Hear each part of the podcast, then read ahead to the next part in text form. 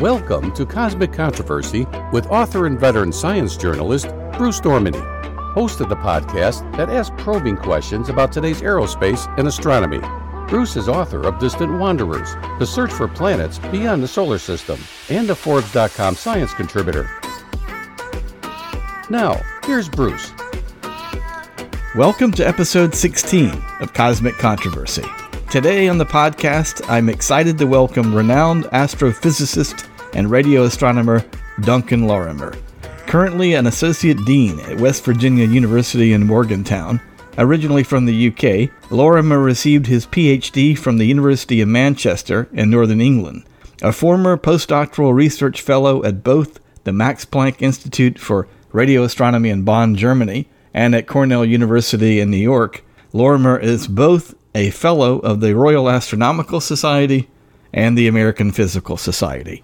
Along with his wife, astrophysicist Maura McLaughlin, Lorimer helped establish W V U's Center for Gravitational Waves and Cosmology. Among his notable research achievements are his many contributions to our understanding of pulsars and the discovery of fast radio bursts, or F R Bs, which he and student David Narkevic first found in archived pulsar data.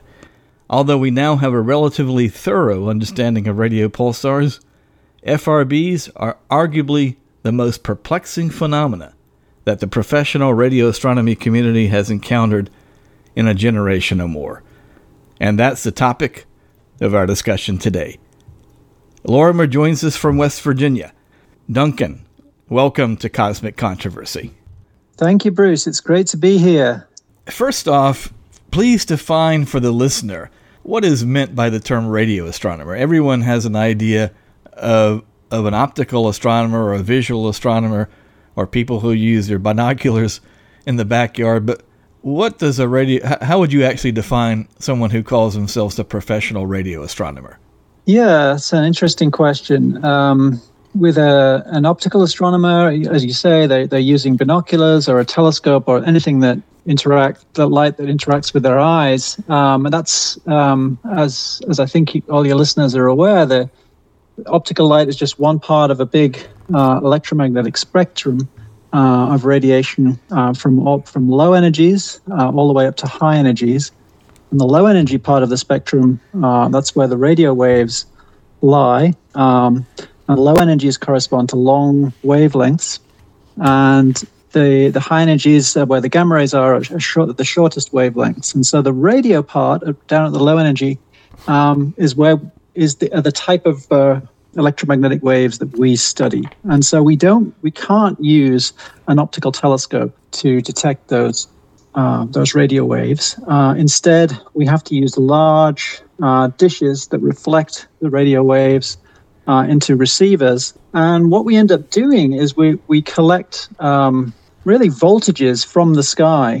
The uh, the electromagnetic signals from the dish hit the receivers and they excite electrons in the circuit there, and, and we we detect um, the radio waves that way. Uh, so it's quite a different process, and you end up actually looking at the universe in a completely different way. And uh, radio astronomy only developed after World War Two, or actually was it uh, concurrent with World War Two? I mean, I, I originally mentioned mm-hmm. that you were from the U K and you got your doctorate right. at the University of Manchester, which is home to the Jodrell Bank Observatory, which I believe mm-hmm. got its start uh, during World War Two as a radar research station. That's right. It was uh, it was an outpost of the university after the the war effort ended. A lot of the, the folks that were involved in radar detection during during World War Two were looking for other applications uh, of the technology that they developed. And right around that time, um, there there were the initial, you know, so, so-called peacetime developments of radio astronomy. Karl Jansky was doing this from his backyard in Illinois. And so the um, the people um, that were, you know, getting back to their regular lives after the after the war were joining research labs and universities. And Bernard Lovell was the founder of the, the Jodrell Bank Observatory, which is uh, where, as you mentioned, where I, I studied for many years.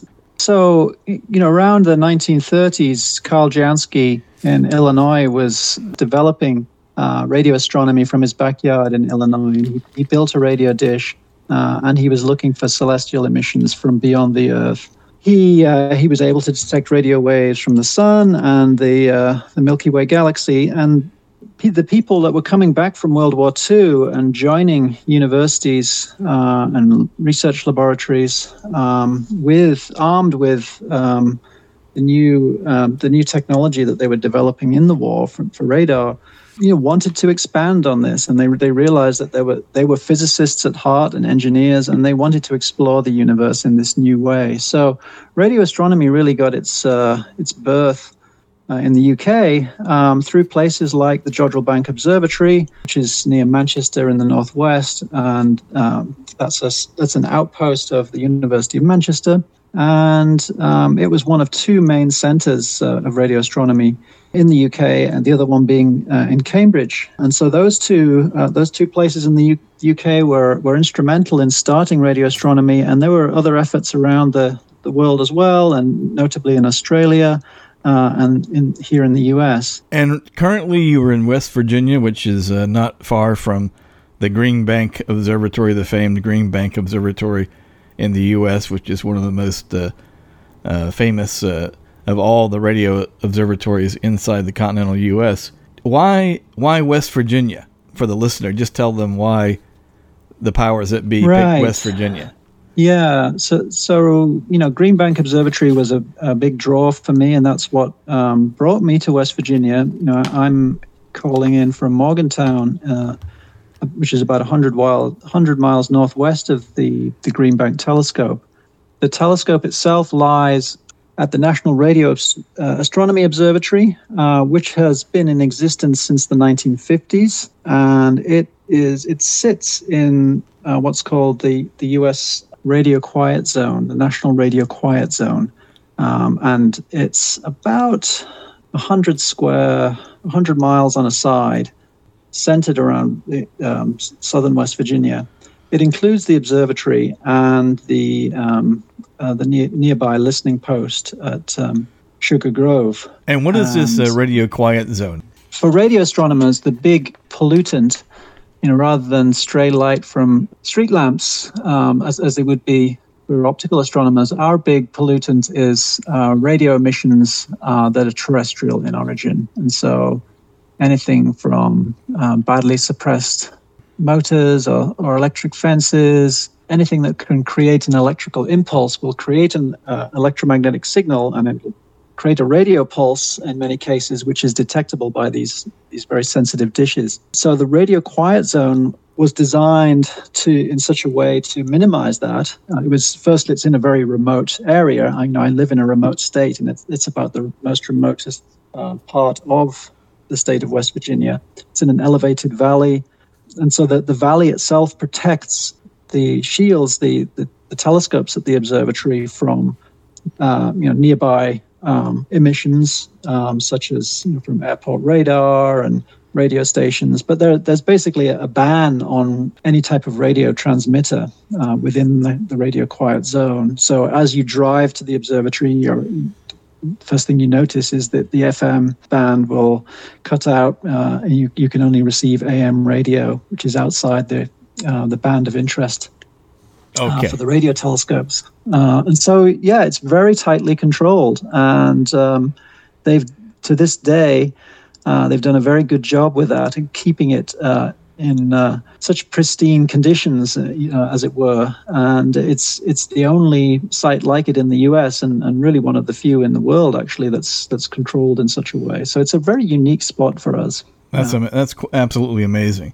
So uh, how is the... Uh Uh, the signal processing different in the radio than in the optical, as opposed to the or the optical or visual spectrum?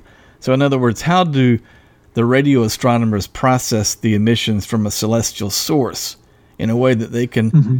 can make sense of it? Because everyone can look through a telescope mm-hmm. and see Jupiter right. or Saturn or craters on the moon, mm-hmm. uh, but for the uh, person who's not familiar with the the whole uh, gamut of the mm-hmm. electromagnetic spectrum, that that is the, probably the most puzzle, one of the most puzzling things to to the layperson, how you actually make sense of these signals, uh, to to be able to analyze right. and characterize these signals so that you can actually yeah. do science with it.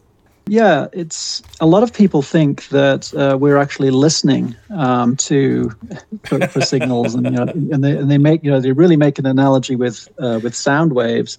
But it's that, as I kind of alluded to earlier, we're, we're uh, detecting voltages from the sky, um, and so the the radio waves will that are coming from these you know distant objects.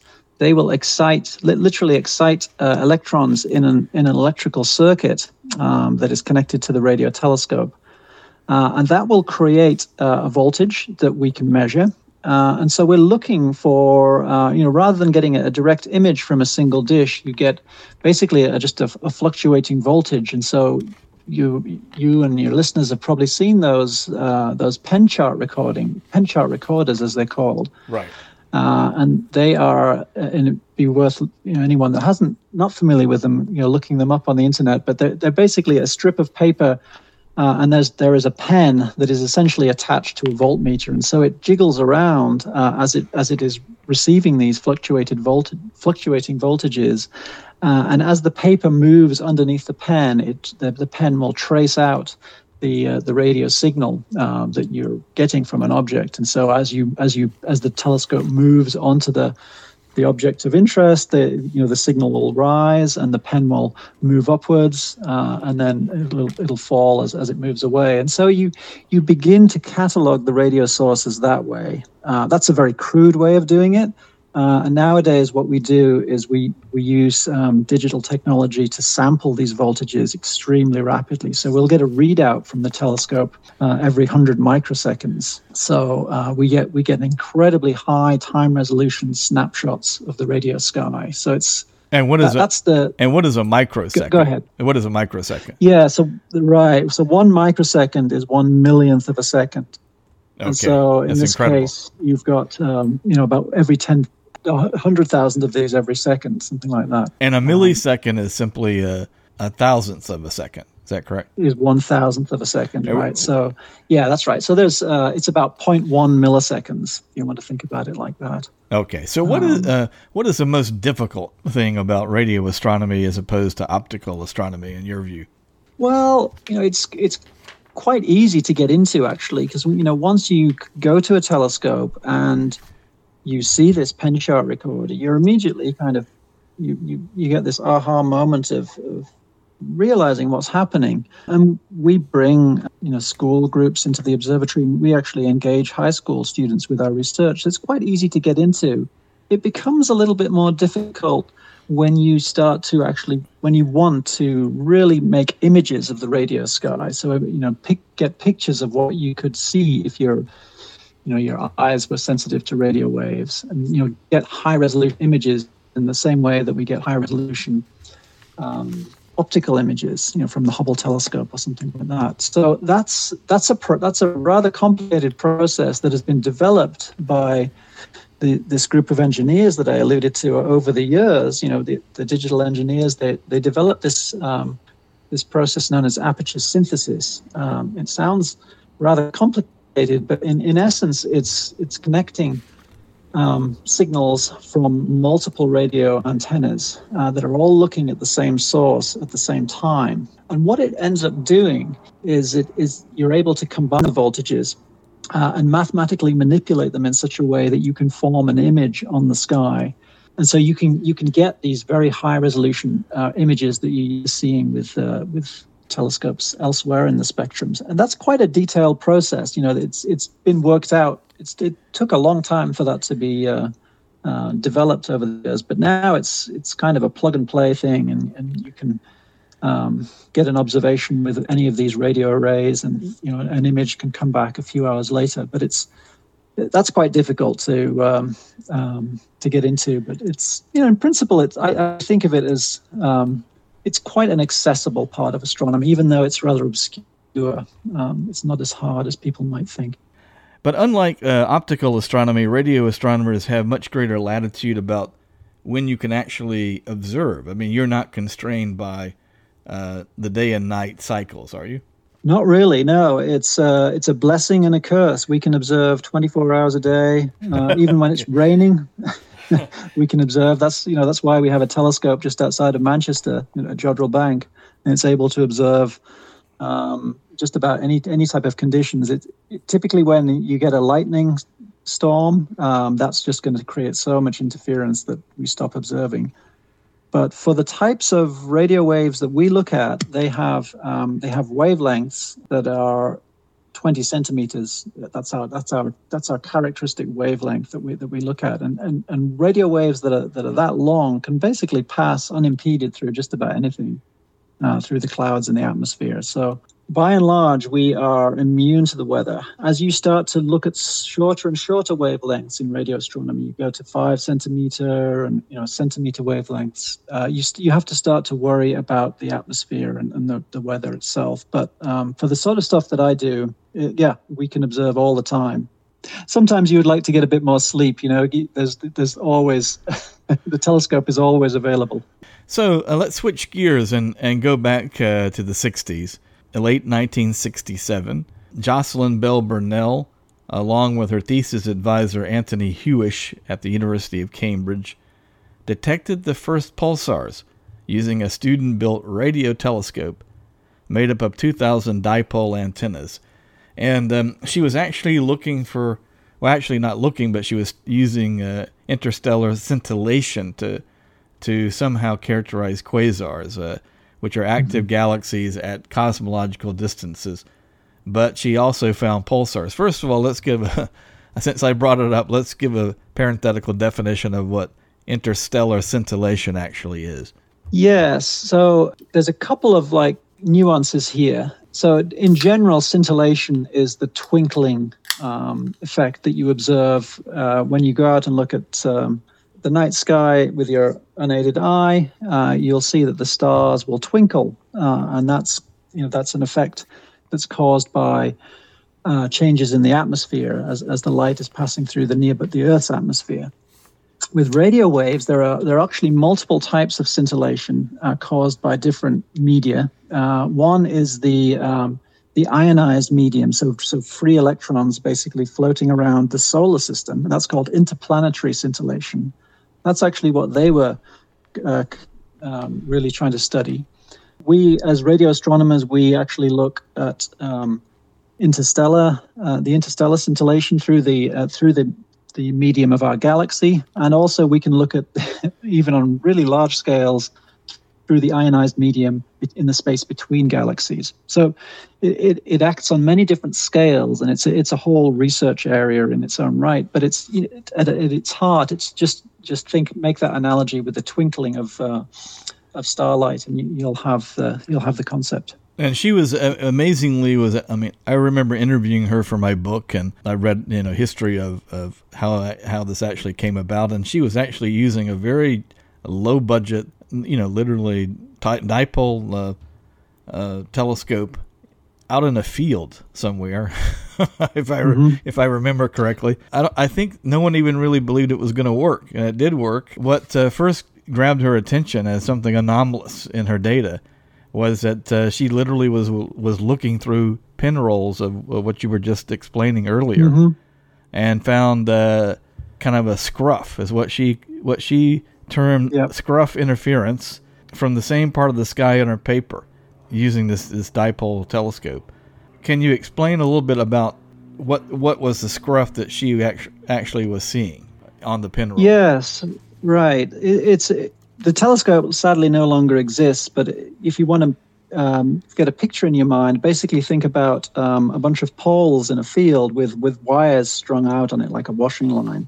Uh, and they were all connected together to make this giant circuit. And they were, uh, when when you when you combined all of the, the signals together, you you basically had a telescope that was looking straight up uh, overhead, and it was watching the sky as the Earth rotated. And so this this telescope was uh, was collecting signals basically uh, the whole all the time, twenty-four hours a day, seven days a week, uh, and it could be rotated slightly so that it looked at different um, swaths of the sky. But so she She ended up covering this, the northern sky uh, multiple times during the course of this experiment. So she, the same piece of sky would would would pass through the telescope's field of view many, many times.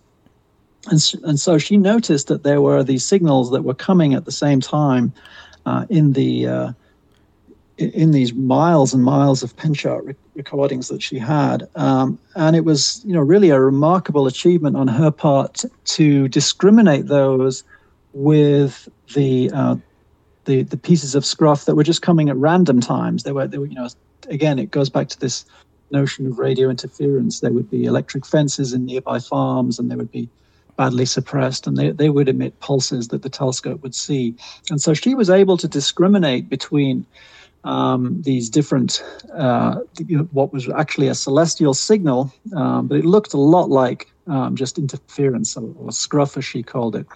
Uh, and so it was really her diligence that that picked up that it was coming from that same part in the sky, and she she ended up finding three three different sources. Um, and and the, the so the scruff interference. I mean, literally, she she saw that by, I don't know if that was hyperbole or you were you literally meant miles and miles of of uh, paper it's streams. It's several miles. Yeah, yeah. I mean that. Liter- mm-hmm. So so the dumb question is, how do you get that uh, much paper to to be able to take the data? I mean, how do you keep that?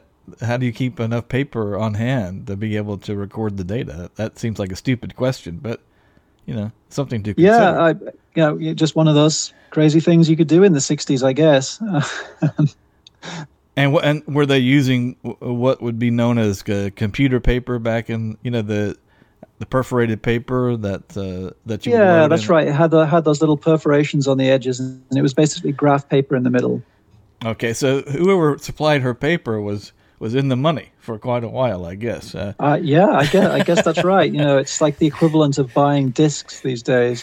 Um, I, I guess the you know ultimately the price of paper went down uh, sufficiently that they could carry out the experiment. The, the that's a good point. Yeah. Okay. So um, as I noted in my book, uh, Distant Wanderers, she found that the scruff seemed to pulse every one and a third seconds, like clockwork, and she mm-hmm. soon found a second source.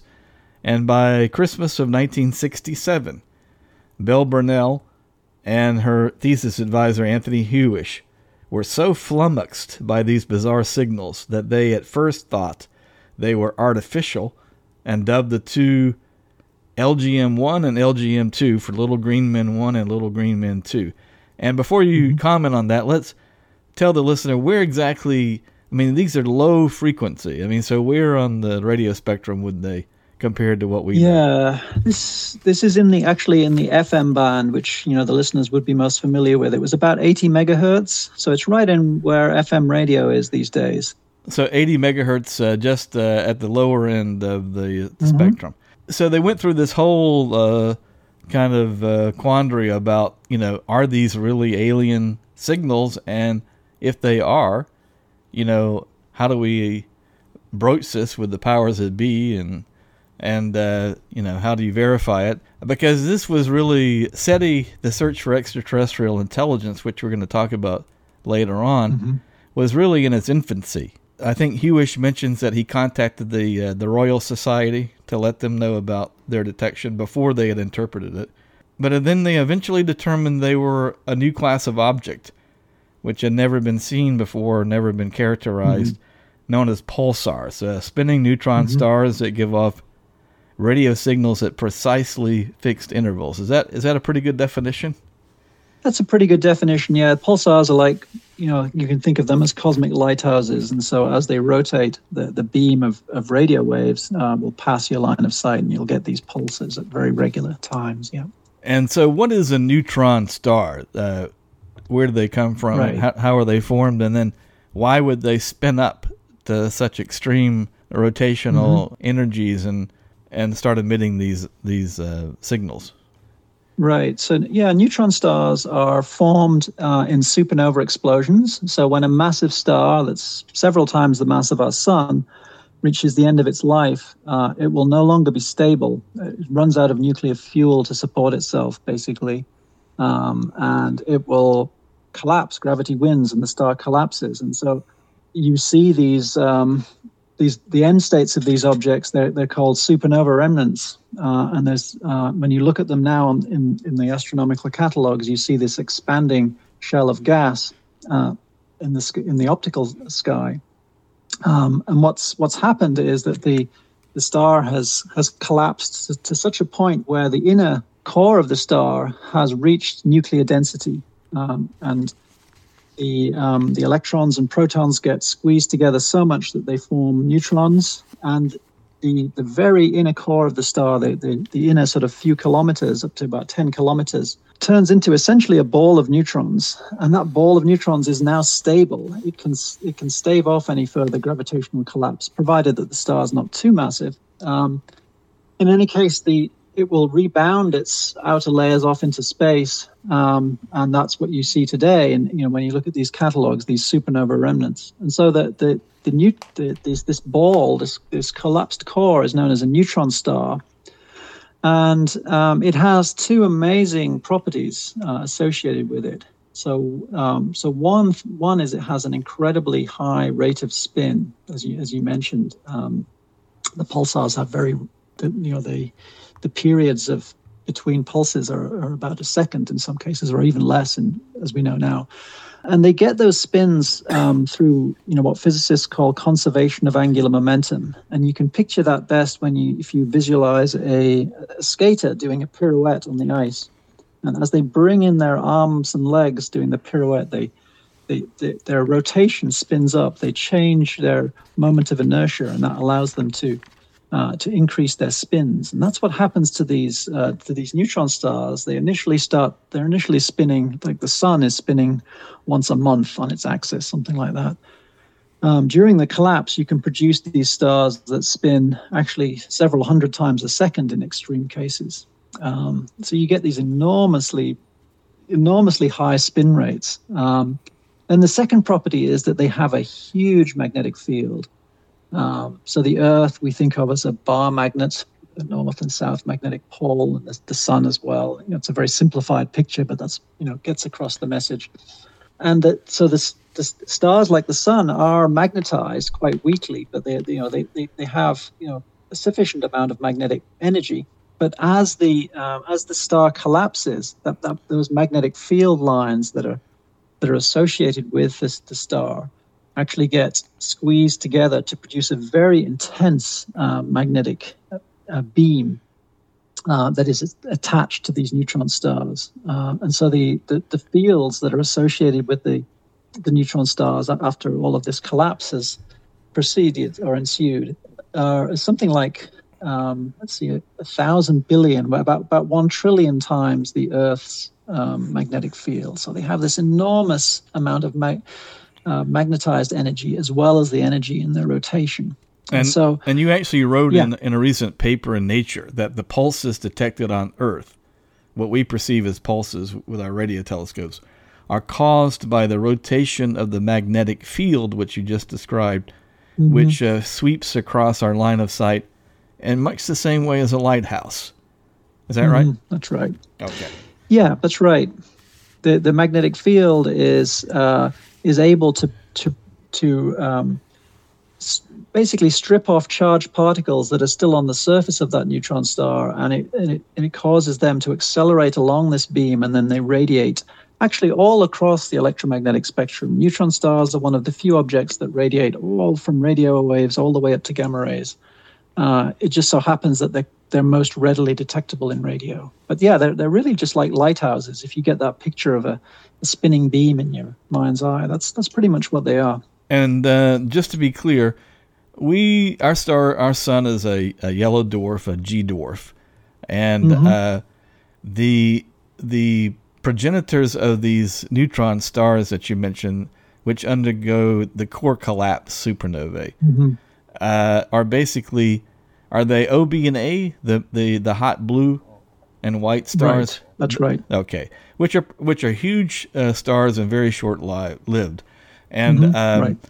the, I guess the nearest example uh, to find some of those would be in the Orion Nebula, mm-hmm. which uh, yep. you can see in, in the constellation of Orion, uh, just below the belt of Orion, if I mm-hmm. or the sword. Yep. So the interesting thing is the whole point of this discussion is the fast uh, radio bursts, and we're finally going to get mm-hmm. to that. But I wanted to give the listener a background on, on what was going on with the pulsar so they could better understand sure. the F R Bs. And yeah. um, the first radio bursts that you and David discovered, your student David discovered, was found in mm-hmm. archival pulsar data. Uh, that you both uh, found in two thousand seven in archives of observations made actually in July of two thousand one at Australia's sixty-four meter mm-hmm. Parkes Radio Telescope. Is that right? That's right, yep. Okay, and so it was actually dubbed uh, the Lorimer Burst F R B zero one zero four seven two four, and it was the first known F R B detected. The big question is, how did you and Uh, David Narkevic first come across these anomalous radio emissions? Yeah, it's it really is a an interesting story. Back in two thousand six, my wife and I moved to West Virginia. Uh, she is also an astronomer, and so we started out um, as new hires in the Department of Physics, as it was called then, in at W V U, West Virginia University. Uh, and like all new professors, you're you know really expected to. to engage students in research and, and get going quickly. So um, what we did was we started looking around for data sets that had already been collected you know, by previous experiments, um, where, you know, in our opinion, there, there's more, still more work to be done, um, but you didn't have to go through the process of collecting the data, uh, which can take several months or years in some cases. So we were able to obtain this archival data that were originally taken, as you mentioned, in two thousand one.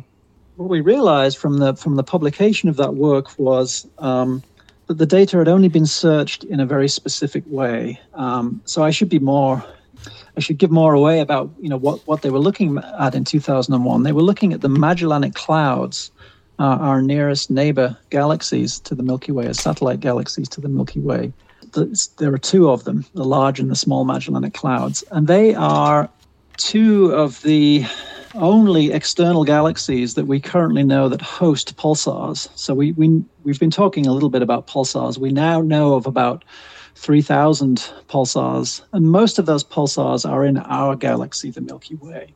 But there are some that are, are bright enough to be seen in these nearby uh, external galaxies, the, the, the Magellanic Clouds in this case. And so we noticed that the, um, the Magellanic That, that that experiment had, had been searched for pulsars, but not for individual pulses. Um, so uh, we realized that there was an opportunity to look for bright uh, individual pulses that would have been missed by those uh, earlier experiments. And the reason that that's interesting is because it is very well known to pulsar astronomers that there are some some of these these pulsars that will occasionally emit a pulse that's actually a thousand or even greater.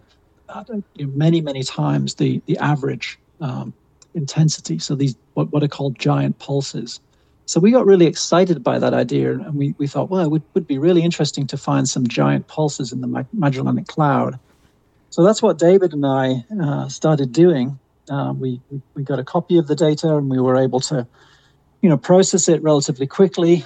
As I mentioned, radio astronomy is quite easy for people to get into, and so really within a two or three months, you know, David, who was, you know, just a an undergraduate starting out, was able to, um, you know, understand the the concepts and, and was able to apply some software that we d- developed.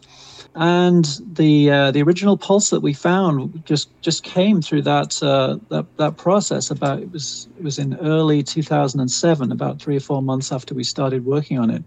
He found this absolutely insanely bright pulse uh, in the data. Uh, that's something that we'd never seen before. So it was very much another kind of Jocelyn Bell moment where they, you know, we we, we were confronted with this event that, that we really weren't expecting. And by, by radio, you mean radio bright? Uh, uh, yes, br- okay. bright to in radio waves. Yeah. Okay.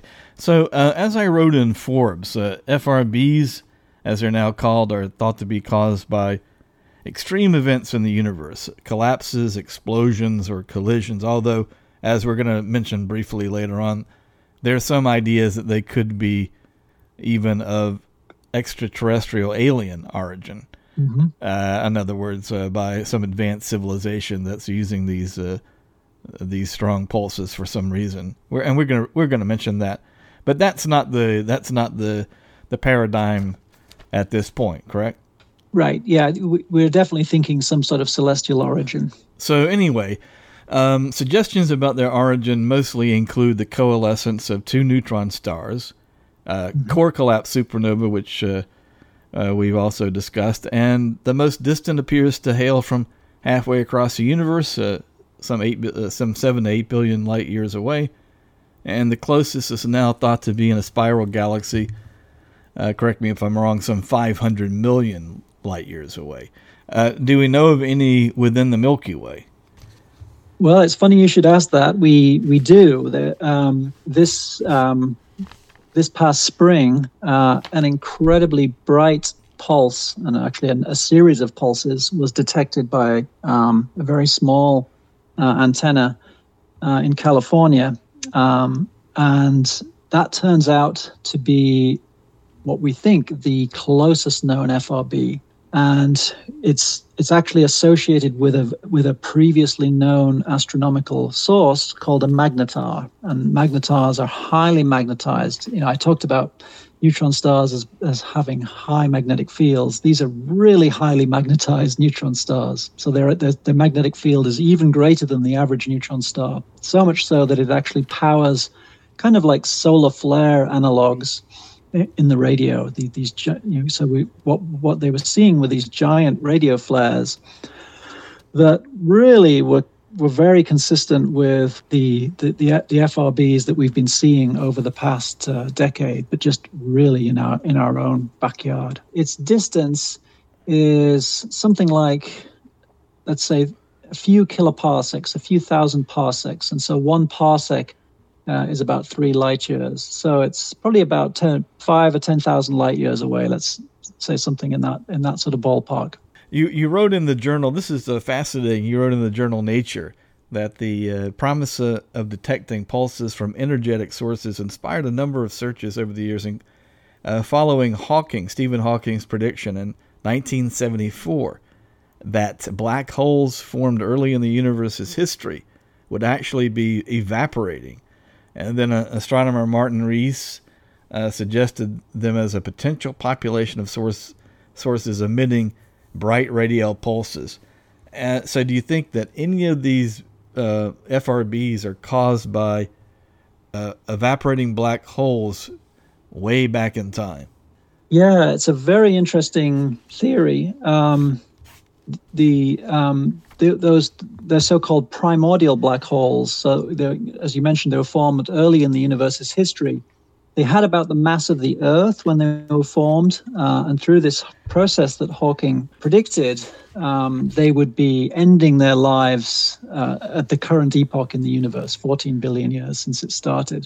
So, yeah, it's it's a currently an open question as to whether any of the um, and right now there I should say that there are about a hundred F R Bs that are known uh, to the to the astronomical community. So any so it's it's an open question as to whether any of those hundred uh, are actually coming from evaporating black holes. I think it's most likely, um, given that um, about almost almost ten now have been associated with um, distant galaxies, that they're coming from a different type of phenomenon. Um, the, the evaporating black holes, I wouldn't expect those to be associated with, with galaxies at all. They would just be sort of objects orphaned in space, so to speak. But would an evaporating black hole cause a, such a, a a pulse? I mean, such a, a burst of energy.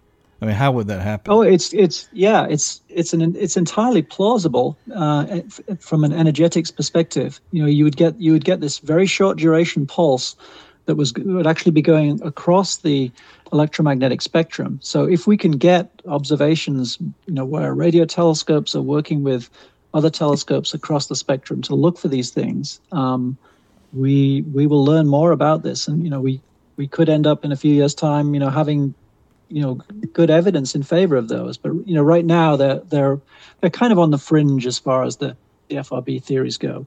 And what uh, what would you? I mean, how would you define a an evaporating black hole? Because that's a, yeah, that's a there's, Jeopardy I mean, there's question. There's probably a whole it's probably a whole podcast in and of itself. But you know, in, a, in you know, the, the the the genius of Hawking, I think, you know, his um, you know, he came up with many breakthroughs throughout the uh, his career. But you know, it, in a nutshell, what he realized was, you know, the black holes, they have this event horizon. Um, your listeners are probably familiar with, where the, you know, it's the point of no return. You know, if you're if you're beyond the event horizon, then you can't escape the black hole. Whereas if you're just outside the event horizon, you are free to leave, um, so to speak. Now, Hawking realized that um, there, right now in, in the room where I am and the room where you are, and you know, all through space, particles are actually coming into and out of existence through a, a quantum mechanical process um, known as vacuum fluctuations. Um, so particles are, are simultaneously being created and then they're recombining. Uh, so, you know, just very briefly, they're, they're, they're borrowing energy, if you like, from the vacuum of space. Uh, and then they, they, they're unstable. Then they, then they recombine and they give that energy back to the vacuum. Um, but what Hawking uh, realized was, well, what happens if, if those two particles got created, but then before they could recombine, one of them was on the other side of the event horizon and, and the other one managed to escape. And, and what, what would it essentially happen is that to an observer like you and me, it would look like that the black hole has emitted a particle. And in order to um, for the universe not to violate conservation of energy, something has to balance the books, so to speak. So the the, the the particle that leaves becomes a real particle. It's carrying away energy. And that energy has has now, the, the debt of that energy, if you like, has to be paid by the black hole. So the black hole loses a bit of its mass in the process and gets a little bit smaller. Uh, and so that the idea is that the, these um, the black holes that were formed at the beginning of time could could have, through this process, gotten rid of so many of these particles such that they had no mass left, and so they would they would essentially just end their life with this um, electromagnetic pulse that, you know, goes across the, the whole spectrum. And conservation of energy, uh, could you give us like a brief parenthetical definition? The, the basic idea is that energy, all the energy in the universe, is here right now. You can't you can't create it. Uh, you can't create new energy. All you can do is transfer energy from one form to another. That's the, that's like that's a kind of a classical way of, of thinking about it. You know, in, in sort of a Newton's idea of the universe. You know, energy can neither be created uh, or destroyed. But you know, when quantum mechanics came along, and and, and the you know the the understanding of, of that was many of these classical ideas were really thrown out of the window, and and you got you basically said, well, you know, when you look at the universe on very small scales, there's actually no such thing as zero uh, amount of energy. There's, there's, all, there's always these like quantum mechanical fluctuations, so-called quantum foam. It, it, there's, there's no sort of absence of absolute zero in terms of energy, and so that's where these um, these particles are coming from. Those those those tiny fluctuations. Let's go back to the issue at hand, because you are an observational radio astronomer, and are you still? Uh, you mentioned uh, before the b- before the taping a couple of days ago in a phone call that we that you were mm-hmm. actually were doing observations at Green Bank, uh, looking for F R Bs. Or am I wrong about that? No, that's you're right. Um, so we have on the Green Bank Telescope, the, the one hundred meter dish um, that's at the observatory. Uh, we have an experiment that we call Green Burst, and what it does, it it collects um, data from the the receiver in the telescope, and it, it makes a copy of it and passes it to a, a you know a, a set of computers that we've got sitting in the at the observatory, and we analyze those signals twenty-four hours a day, seven days a week, uh, and we search for fast radio bursts in real time. So we use um, G P U cards, graphics processing units that you can find in gaming machines, um, to to enable us to to process this enormous amount of data, um, so, such that we can detect pulses in real time. But we get so many um, false positive signals um, as a result of this process. We get so many pulses that are actually just coming from sources of interference, even though it's in this radio quiet zone. There are still problems with that. And so it it's really hard to keep up with all of the all of the events that are coming through this this real-time system. So what we've had to do, and it's been really fun,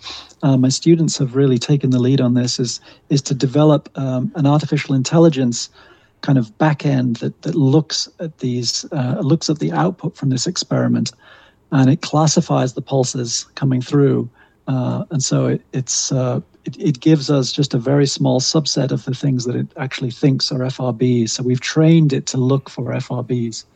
Um, so that, yeah, that experiment's going on right now, and so we're uh, uh, we haven't found anything yet because the telescope has such a small field of view. But we're we're confident that we can uh, we can make some small contribution to this area. And that is and that is really the uh, A I is really the future of computational analysis and uh, across, across all of astronomy. And you, you think back at uh, mm-hmm. in nineteen sixty-seven and and how. Uh, Bell Burnell and uh, Hewish were able to make their uh, detection of the pulsars uh, literally by looking at at uh, at pen and ink data, mm-hmm. and and today what you and your students are doing on a hundred meter telescope, state of the art with probably the probably incredible uh, computational software, digital software that can do every sort of analysis known to man.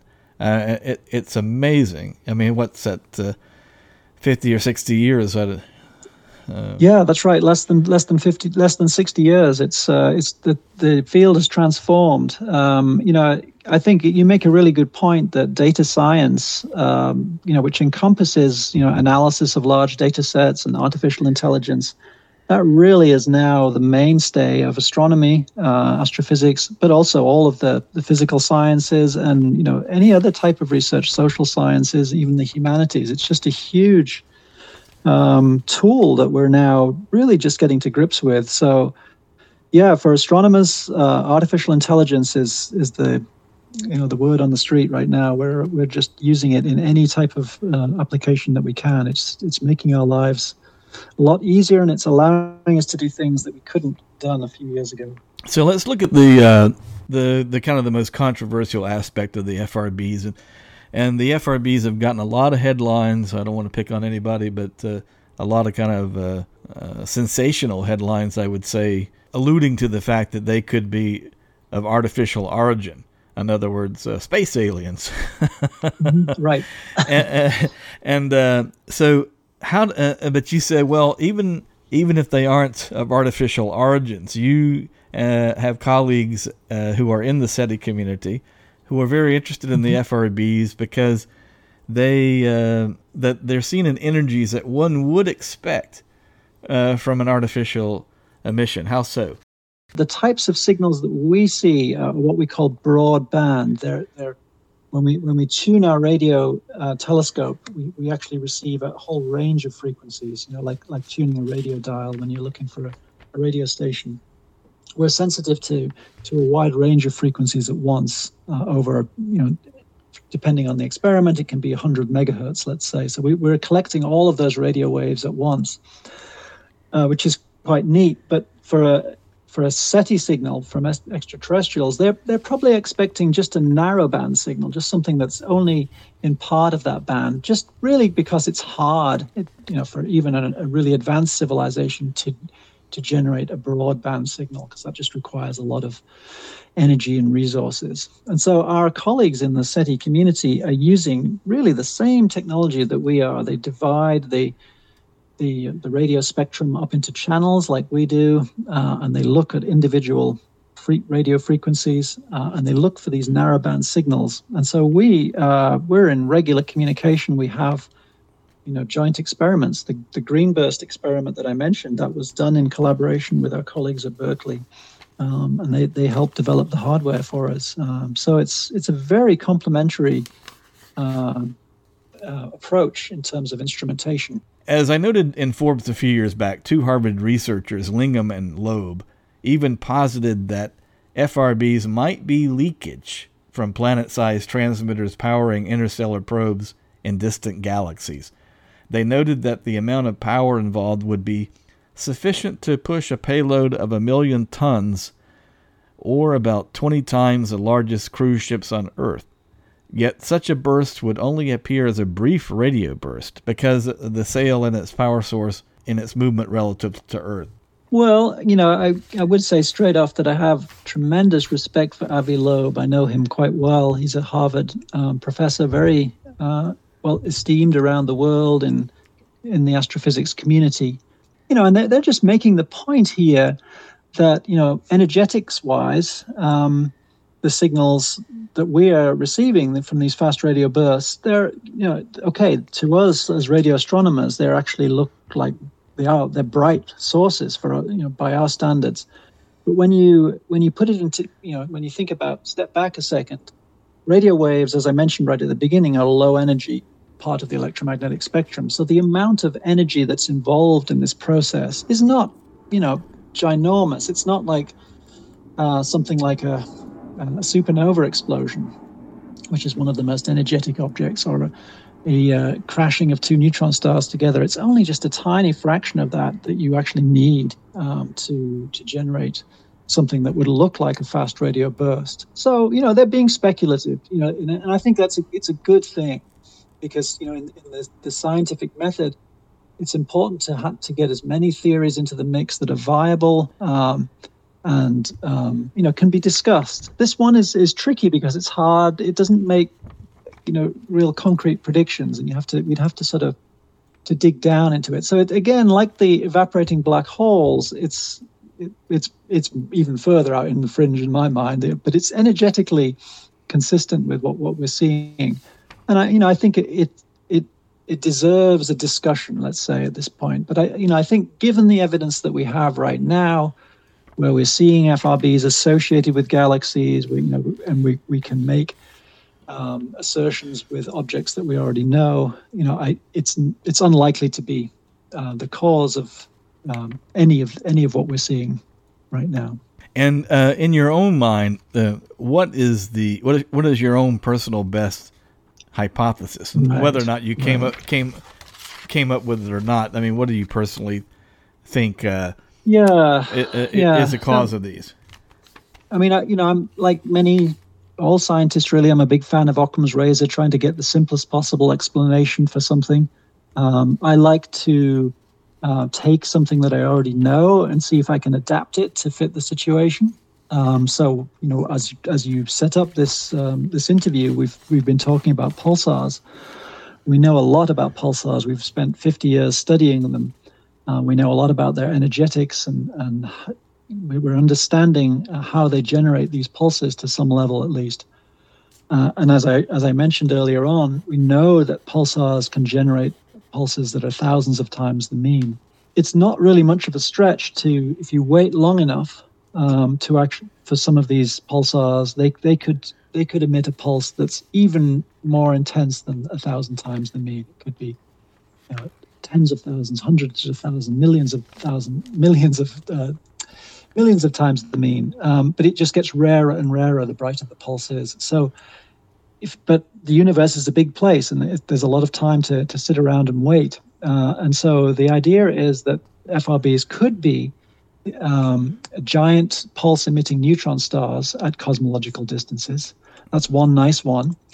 Uh, another one is um, coalescing neutron stars, and I think you mentioned that. Uh, and as I mentioned just now, that, that that that releases an enormous amount of energy, and you would only need a tiny fraction of that to actually be converted into radio waves um, to um, to explain what we're seeing. Most of the energy from from um, neutron stars gets transmitted away through gravitational waves, which again is a whole other can of worms. But that, it's an it's a source that we know exists uh, in the universe, and so it's something that I think you can hang on to. The final one, which is getting a lot of traction, uh, and we've talked about the sources a little bit, uh, is that the, there they are pulses from these highly magnetized neutron stars known as magnetars. And you know that the you know as we mentioned earlier on, there's kind of this really tantalizing story of this nearby magnetar that is emitting F R B-like pulses very sporadically.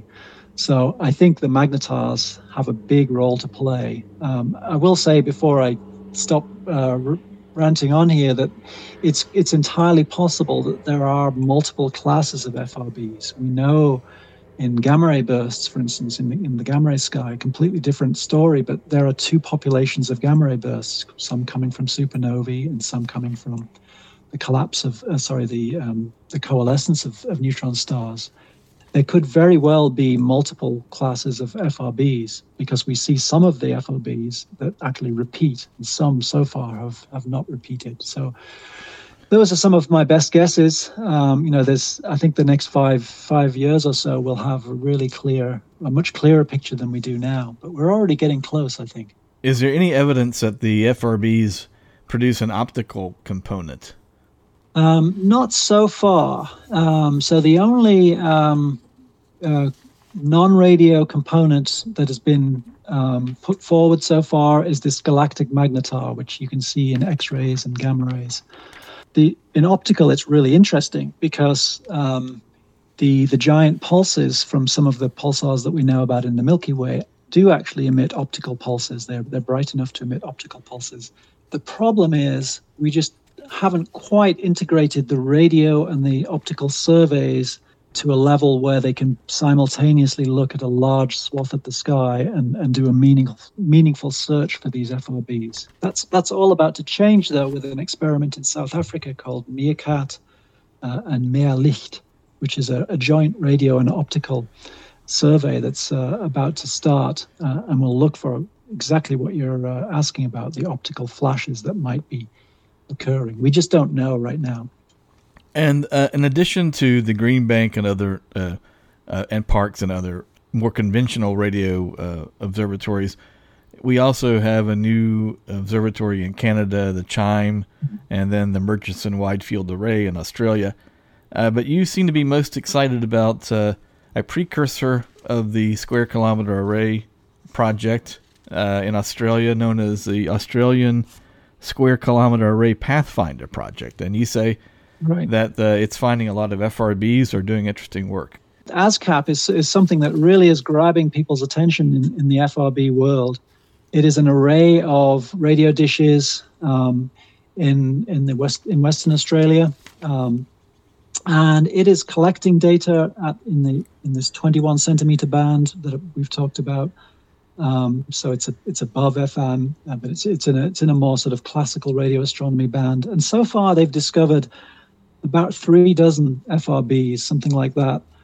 They were one of the first experiments to really have a wide field of view on the sky. So most of the experiments prior to this, and you know, this is prior to, say, two thousand sixteen, they were carried out with facilities um, such as Green Bank down the road and, and Parkes as well, that had relatively small um, instantaneous coverage of the sky. So they just re- weren't really seeing the F R Bs at a decent rate. Um, whereas ASCAP and also CHIME have just opened up the sky, and so they're seeing F R Bs in much larger numbers. What is really neat about ASCAP right now, and what actually makes it unique among all the telescopes, is its ability to, to localize the bursts on the sky. So it is, is it's an example of one of these interferometers that I, that I talked about right at the beginning of the interview, using this aperture synthesis technique. And an interferometer and able- is, is, is, is simply linking several different uh, antenna. Yeah, uh, right. Okay. The, so the dishes get combined together, and in effect, they synthesize a, a dish that's actually as large as the separation between the dishes themselves. So it's synthesizing this ginormous radio telescope with exquisite resolving power. And so th- it's been responsible for most of the localizations so far, where you know, where we've been able to see, to say, okay, the F R B comes from that galaxy and, and actually that part of the spiral arm of the galaxy. It's really being able to pinpoint them on the sky for us. Okay. So that's really, a, you know, it's a game-changing experiment right now, but CHIME also is doing amazing things. So we're coming to the end of the podcast. I just have like uh, two or three more questions uh, before I let mm-hmm. you go. Um, and I guess the the two two things that are kind of uh, come to mind: what's needed in terms of funding or data analysis uh, to solve the F R B mystery that isn't already being done, and then the the second part of the question: what uh, should the radio astronomy community in general be doing that they haven't been doing uh, on any part of their research, not just the mm-hmm. F R Bs?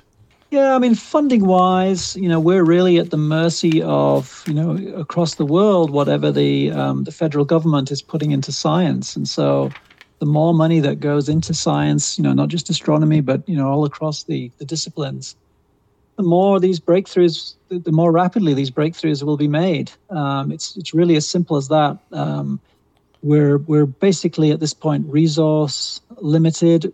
We've we have we we have the technology to to create these incredibly powerful radio telescopes. We're able to analyze the data uh, in close to real time. Uh, you know, enable these sophisticated Uh, artificial intelligence systems on them, uh, deploy all this wonderful um, technology, but we can't support the the personnel to that will really push it through. You know, it's it's it's people that we need to to write the papers and you know curate the data, and so it's it's really just a, a cash flow problem. You know, it's it's proceeding. Don't get me wrong. We're we're making progress, but you know you could you could only imagine you know how. how more rapidly it could it could take place with more resources. And uh, finally, what drew you to radio astronomy? Well, um, that was um, really a means to an end, I would say. You know, when I was, uh, I've always been interested in astronomy. You know, just just like anyone, I was I was drawn to that. You know, you know, the, just just this sense of wonderment of thinking about endless space and endless time and these amazing objects and black holes. So I've always been fascinated, and I went to, to college and, and studied, you know, astrophysics. But I didn't really know what I was going to do until I was getting close to graduating, and I found out about these neutron stars. And I was just once I found about those, I thought that's what I've got to study. And you know that those are really, you know, they they're pressing all my buttons, and you know I want to I want to find out how more about those. And so, I you know at that point I was you know twenty years old or something, and um, really had no idea uh, about radio astronomy. You know, it's we've talked a little bit about it being obscure, but it, you know, back then it was really obscure, and um, I, I, I had just no concept of what it was. And so, you know, I asked my advisor at the time, "How can I study these pulsars?" And he said, "Well, you need to go to Jodrell Bank, and you need to le- learn to be a radio astronomer." So that's what I did, and you know, I've I've never regretted it ever since. And so. Um... If you happen to be at uh, Green Bank alone, uh, walking out, I don't know if you if you if you if you do that on a regular basis. Uh, uh, maybe you're early evening or night, and you have a moment to look up at the sky. Uh, mm-hmm. Think about those neutron stars or any celestial target that you're interested in.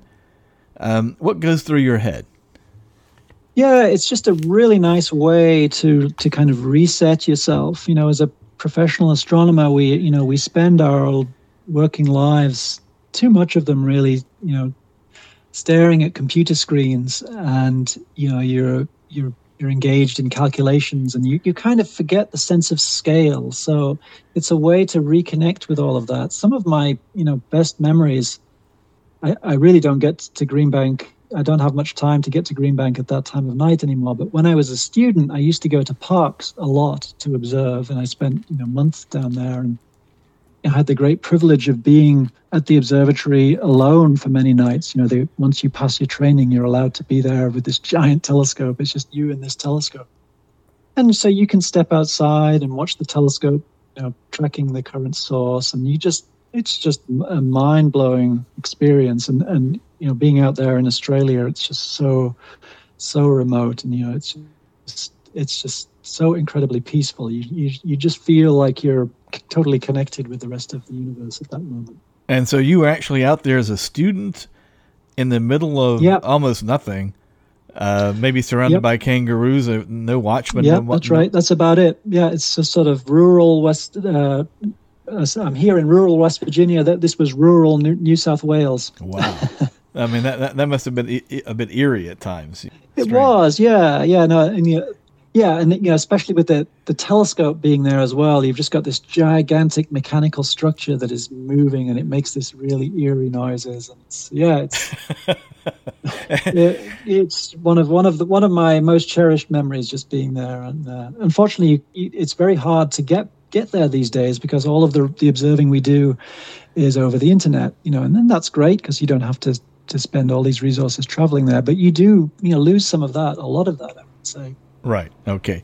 So, and I guess uh, the other thing is you step outside, uh, you're inside in the control room in a in a telescope like inside a telescope like Parkes, a radio telescope, uh, mm-hmm. a dish. you step outside and and you look up, and uh, no matter what time of day, let's say it's early evening, and and you just make that connection that, good gosh, you know, I'm in here alone. There's, uh, there's not another living soul for maybe, what, uh, you know, fifty miles or something. Right, and, right. And uh, I'm taking real-time data of some strange astrophysical event li- literally millions, if not billions, of light years away. I mean, that just must blow your mind. It does. And, and I think, you know, my my father used to tell me a little bit that, um, you know, youth is wasted on the young. And I don't think I appreciated it as, at the time as much as I should have done. I, I, I do I do remember it very fondly, but I I would do anything to get back there right now.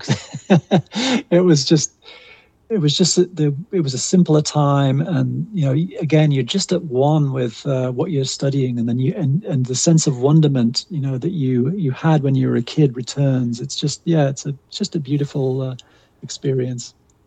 Duncan, uh, do you have a way that listeners can contact you on social media? I do. Um, I I have a Twitter account. I think you can find me at, at Duncan Lorimer, um, where I, I tweet about the research at uh, West Virginia University. Uh, you can also follow me on Facebook. As always, please follow Cosmic Controversy at bruce dorminey dot podbean dot com or at b dorminey on my Twitter feed. Duncan Lorimer, thank you so much, and let's hope that uh, you and colleagues will soon solve this F R B mystery. Oh, thank you very much, Bruce. It's been a pleasure. Thanks for being a part of the podcast today. This has been Cosmic Controversy with Bruce Dorminey. Please follow Bruce on Facebook, on Twitter at b dorminey, or his regular post on forbes dot com. Until next time, clear skies. Music provided by R F M.